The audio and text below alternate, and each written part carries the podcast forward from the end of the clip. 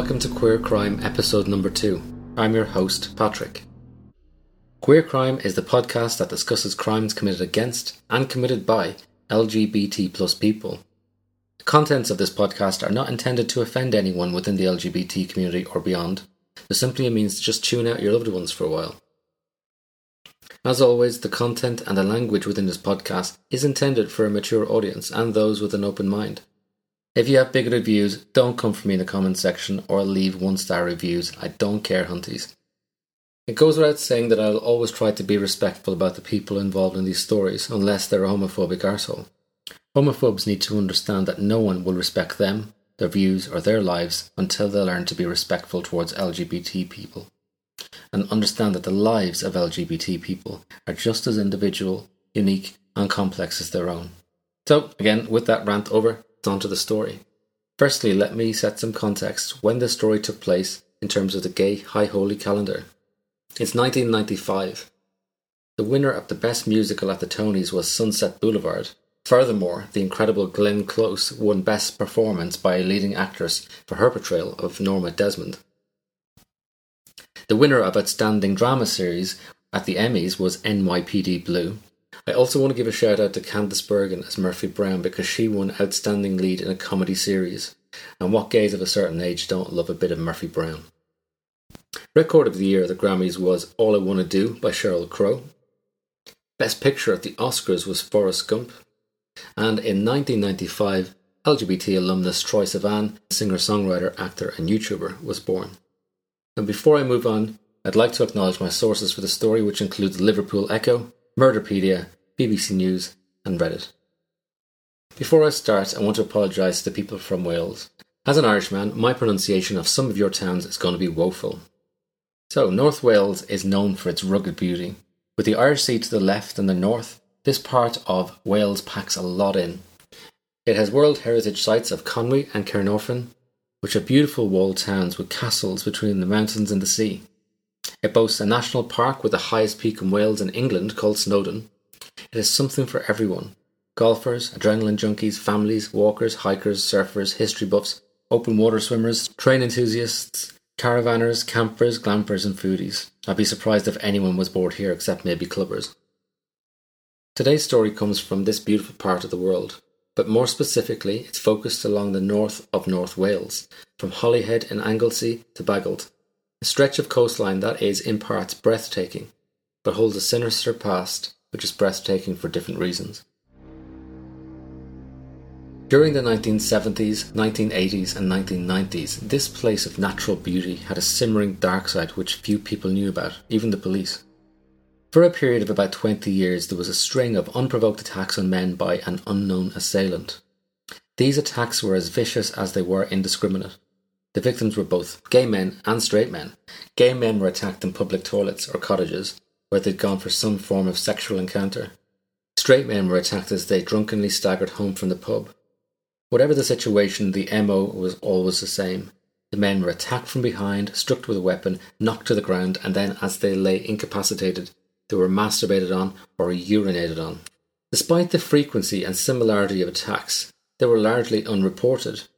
Perhaps due to the fear of being outed as a gay man, or the fear that the stigma associated with being in a known cottage looking for a sexual encounter, or maybe a sense of embarrassment or humiliation for being attacked and not defending yourself.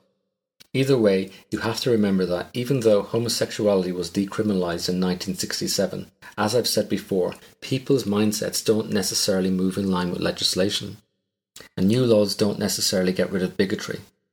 The public still had a long way to come before homosexuality would actually be understood, and the public needed to understand that they shouldn't hate or discriminate against gay people. Furthermore, gay people had a long way to go before they felt accepted or felt like the law was on their side. So, with that in mind, as these attacks happened through the late 1970s up to the 1990s, perhaps it was simply a case that gay people who were attacked didn't feel like they would be treated as a victim, but rather they'd be treated as a sideshow or a joke. Perhaps they didn't fully remember what had happened to them, as they were so drunk, or perhaps being knocked out affected their memory. In any case, these attacks left people in physical pain, with post traumatic stress disorder, fear, and feelings of isolation, as some of the gay men who were assaulted had a limited support network. Any attack that did get reported was primarily because they required hospital treatment, and the police were alerted to the victim's injuries. One victim was so badly injured during one of these attacks, he ended up having to be wheelchair bound for the rest of his life. But as these attacks were being reported so infrequently and sporadically, and they happened over a large period of time, the few attacks that were known to the police were not connected. Why would they? It simply appeared like drunk people getting into a fight, and they had no memory of what happened. Or perhaps it appeared like it was an attempted homosexual encounter that ended in the gay panic defense. Simply wasn't much to go on, so no one bothered looking into the attacks. However, as with all attacks of this nature, they become more frequent and they escalate in violence, and that is what happened over a four month period between September and December 1995.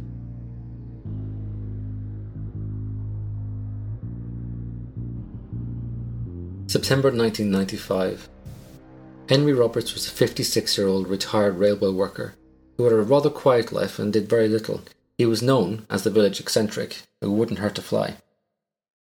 Despite being retired at a youngish age, it was reported that he was living in relative squalor. His main daily activity was walking from his isolated small cottage close to Holyhead to his local pub. So every evening, irrespective of the weather, he would walk the one mile trip to his local, where he'd get drunk before ricocheting home again at the end of the night. This habitual routine meant, like clockwork, Henry was an easily identifiable target. If someone wanted to attack him or even burgle his house, it could easily be done by any unscrupulous bastard. One night, after Henry got home from his usual trip to the pub, he was settling in before he heard a small racket on the road outside his house. He looked out and he could see a van parked up with the driver tinkering away under the bonnet, or under the hood for you non UK based queer crimers. Henry decided to see if he could help, and he started chatting to the driver, who had appeared to have broken down. It turns out that Henry and the driver had similar interests, mainly Nazi memorabilia, Jesus, and they started chatting emphatically for a while about their shared interest. Eventually, the driver managed to resolve his engine problem, and he thanked Henry for his company. He promised to return in a couple of days with some bits and pieces from his Nazi memorabilia collection and show them to Henry. So, two days later, true to his word, the driver returned to Henry's cottage. Although this time the visit was much later at night. The driver, being a total weirdo, was dressed in a Nazi uniform. When Henry opened the door, the driver immediately stabbed him in the stomach with a combat knife. As Henry fell to the ground, the driver continued to stab him a further 26 times and left him to bleed to death in the front garden of his small cottage. The driver calmly drove away. The following month, October 1995, Edward Carthy was a 28 year old gay man who was known in the gay scene of Liverpool. As with most 20 somethings, he liked to go out, get drunk, get high, get laid. On the 19th of October 1995, Edward was at a gay nightclub called Faco's, and he was drunk, and he was on the prowl for someone who might take pity on him, as in, he was hoping he could actually find someone to buy him more booze or drugs. He encountered a man who agreed to satisfy his needs if he returned home with him to his house. Edward agreed and they set off in the man's van to the man's home. But Edward soon fell asleep. When the van stopped and Edward awoke, he found himself deep inside a forest, and naturally he became apprehensive and got out of the van. He tried to run away, but in his drunken and drug stupor from his night of pubbing and clubbing, he was easily caught by the man. The man started stabbing Edward in the stomach, thighs, and buttocks, which meant he would die an agonizingly slow death. When Edward eventually succumbed to his injuries, the man buried him in the forest and drove away. Absolutely fucking chilling. The following month, November 1995, Keith Randles was 49 years old and was employed as a security manager for a construction company that was contracted to build a new dual carriageway across Anglesey. His job as a security manager would have been difficult, as large scale construction projects such as this are often the targets for criminals who want to steal any of the building materials, tools, or machinery. Of course, that type of crime actually happened, and Keith decided it would be more appropriate to sleep in a caravan on site. Keith had popped to the nearest village to phone his wife and buy some chips before returning to the caravan. Keith was settled in for the evening and he dozed off to sleep. He was awoken soon after by a knock on the door. Keith answered the door and was immediately stabbed in the stomach by an unknown man. The man dragged Keith from the caravan, and when Keith asked him why he was doing this, the man answered, for fun. When Keith was found the following day, he had been stabbed a total of 49 times.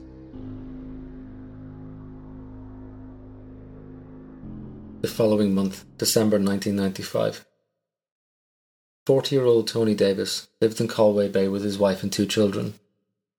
Everything appeared quite good for Tony from the outside. He was close to his family and he appeared to be a good family man. On the 4th of December 1995, he told his family he was going to bring some food to his aunt who lived nearby and who was recuperating from a recent accident. After a few hours of Tony not coming home, his wife started to become concerned and phoned the police. Tony's car was found parked on the seafront near Colwyn Bay, which was a known cruising spot for gay men, and his body was found nearby on the beach with a total of six stab wounds.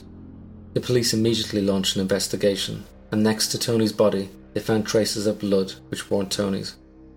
The police had the killer's DNA. Peter Moore was born in September 1940 in Lancashire. He was six years old when he relocated with his parents to a distinguished large property called Darlington House, which was in Kinmel Bay in North Wales. Peter was an only child and he was spoiled by his mother Edith.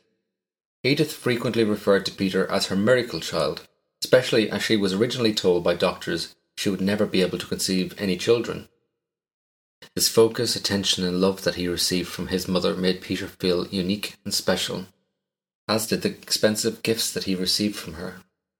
The love from his mother was entirely reciprocated by Peter, they were each other's world. Yeah, because that's totally fucking normal. His family were popular with neighbours and well liked within the community, but Peter seemed incapable of making friends. Perhaps it was because Peter firmly believed what his mother had told him that he was special and a miracle. Perhaps it was because living in a large, well known house meant that he was better than other people who lived in smaller houses in the town. Perhaps it was the expensive luxury gifts that made him the envy of other children, who knows? Either way, Peter couldn't make friends as a child, nor could he keep them for very long if anyone did show interest in him. He was a volatile, moody little fucker by all accounts. From an early age, Peter had an obsession with cinema, and he really wanted to make home movies. One of the expensive gifts that Peter received was a cine camera. When he received a cine camera, he set about making videos and documenting his family life. The primary focus of his home movies was his mother. She was the star, Peter would document as much of her as he could. Yeah, because again, that's totally normal. So, whilst Peter was close to his mother, he didn't have the same relationship with his father. His father wanted him to be more manly. He suspected Peter might be homosexual, and it really troubled him. Conversely, Peter didn't like his father's hard drinking and his toxic masculinity, so they were never destined to be chums. Despite this dysfunctional setup, Peter continued to live with both of his parents until his father's death in the 1980s. By this point, Peter was in his forties, and upon his father's death, he inherited the family business, which had been profitable enough to pay for his comfortable lifestyle, his lavish big house, and his expensive gifts throughout his childhood. Peter used his inheritance and the profits from the family business to indulge his passion for cinema, and he set about acquiring two small movie theatres in North Wales. His endeavours resulted in him creating a persona of being respectable and successful businessman in the area, who was intent on saving local jobs. He soon acquired two more cinemas, and he used them to create movie clubs where parents could leave their kids for a few hours on a Saturday morning.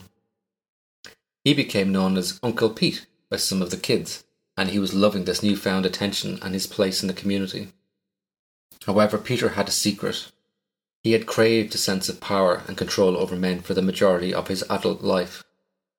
He had created an outlet for his sexual desires for control by dressing all in black, randomly attacking men, and then masturbating or urinating all over them as they lay on the ground. But this violent outlet could only satisfy so much.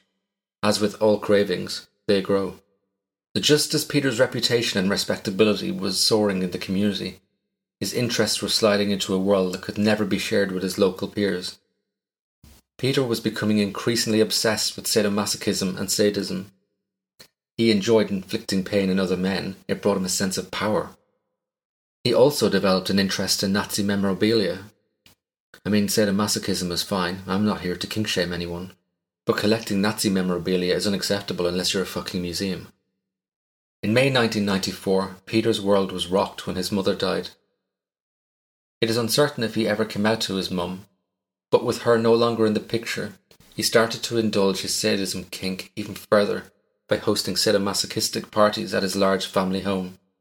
Also, without the watchful gaze of his only surviving family member, he could step up the frequency and severity of his random, unprovoked attacks on unsuspecting men. And he did just that. In September 1995, he stabbed 56 year old Henry Roberts 27 times outside his cottage and left him to die in his front yard. In October 1995, he stabbed 28 year old Edward Carthy after they met in a nightclub and he buried him in a forest. In November 1995, he stabbed 49 year old Keith Randles, who was working as a security guard for a construction company. In December 1995, he stabbed 40 year old Tony Davis on Pensarn Beach. From the outset of the murders, Peter enjoyed the attention the media was giving to these crimes, and he spent a lot of time reading newspaper articles about his wicked deeds. Even though people didn't know it was him, he was enjoying his handiwork from afar. Fucker. When the police were investigating the murder of Tony Davis on Pensarn Beach, it was getting good media attention and press coverage, so members of the public were aware of this awful attack. Out of the blue, the police received an anonymous phone call which informed them that the caller was on the beach the same night that Tony was killed. The caller said he had seen a man there dressed all in black. But going solely on this information, police made an appeal to the gay community who had been on Pensarn Beach that night trying to hook up for sex. As a result of this appeal, a second anonymous phone call was made to the police by someone who said that they had met a man dressed all in black on Pensarn Beach and that the man drove him to a large house in Kinmel Bay, and that the man had attacked him when they were at his house. The caller said he felt lucky to be alive. The description and location of the house that the second anonymous caller gave made the detectives realize that this was Darlington House, the house that was owned by Peter Moore, the local and celebrated entrepreneur. They started following him, and one night when Peter was out driving, he picked up a man in his van, and the police used this as their opportunity to arrest him. At the police station, it was explained to Peter that he was being investigated for the murder of Tony Davis. To everyone's surprise, Peter admitted to it. The detectives were stunned. Could it be this easy? Well, apparently, yes, it was, because Peter went one step further and he gave them the full details of three other murders that he had committed. What on earth was going on? How could the detectives not have realized such a monster was on the loose or made a connection with similar crimes in the past four months. They knew about the murders of Henry Roberts, Keith Randles, and Tony Davis, but they weren't aware of a fourth murder. Peter explained to them what happened to Edward Carthy, and he drew them a diagram to the spot in the forest where he buried Edward's body.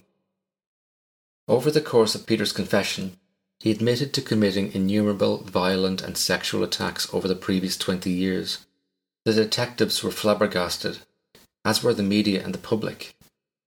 As the news stories broke and Peter was named in the press, he started delighting in the attention, but being the narcissistic fuckwit that he is, he made sure to write to journalists and give them accurate details of his earlier life, so there was no misrepresentation made about him. However, one former detective constable called Dave Morris, who originally arrested Peter, made sure that the journalists knew that he was a very dangerous man he was also just a total weirdo. When the police entered Peter's childhood home after the murders, they found cuddly toys laid out alongside a Nazi flag and military uniforms. And to add more evidentiary fuel to the fire, the DNA from the blood found beside Tony Davis's body on Pensarn Beach was found to be a match for Peter.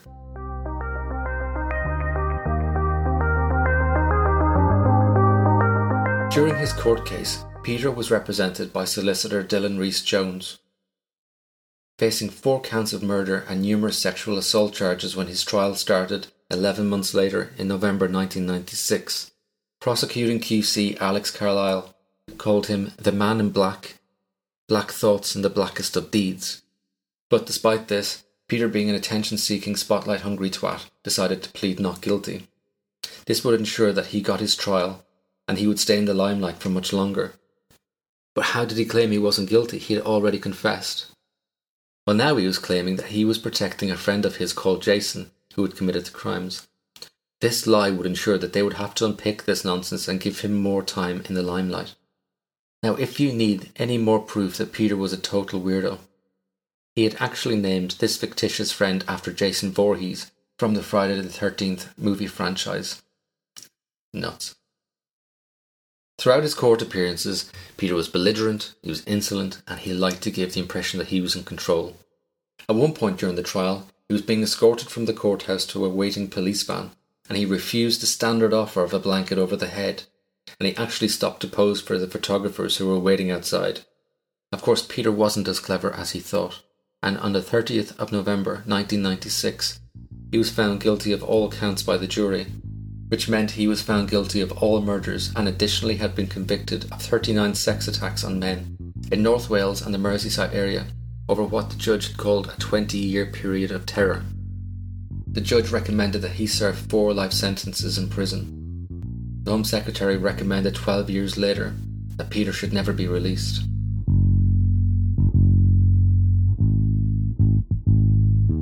Peter went to Her Majesty's prison in Wakefield and he befriended Harold Shipman, who, if you don't know, was the former doctor who was a serial killer and was convicted of killing at least 15 patients, although the total number of his victims are approximately 250.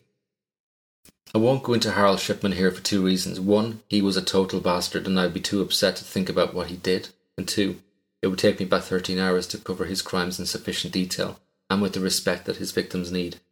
Back to Fuckhead Peter. On the 3rd of March 2011, it was reported that Peter was appealing and intending to challenge his whole life sentence to the European Court of Human Rights. Along with other prisoners who were being treated with the same fate, ultimately the goal of their appeal was to have similar whole life sentences outlawed throughout Europe. Initially, this appeal was rejected, but they were given permission to appeal to the court's Grand Chamber. In July 2013, 16 of the 17 judges ruled that whole life sentences amounted to inhuman and degrading treatment, and that such sentences were not compatible with the European Convention on Human Rights. Essentially, this meant that Peter and similar inmates couldn't be imprisoned forever. This was with a caveat, though.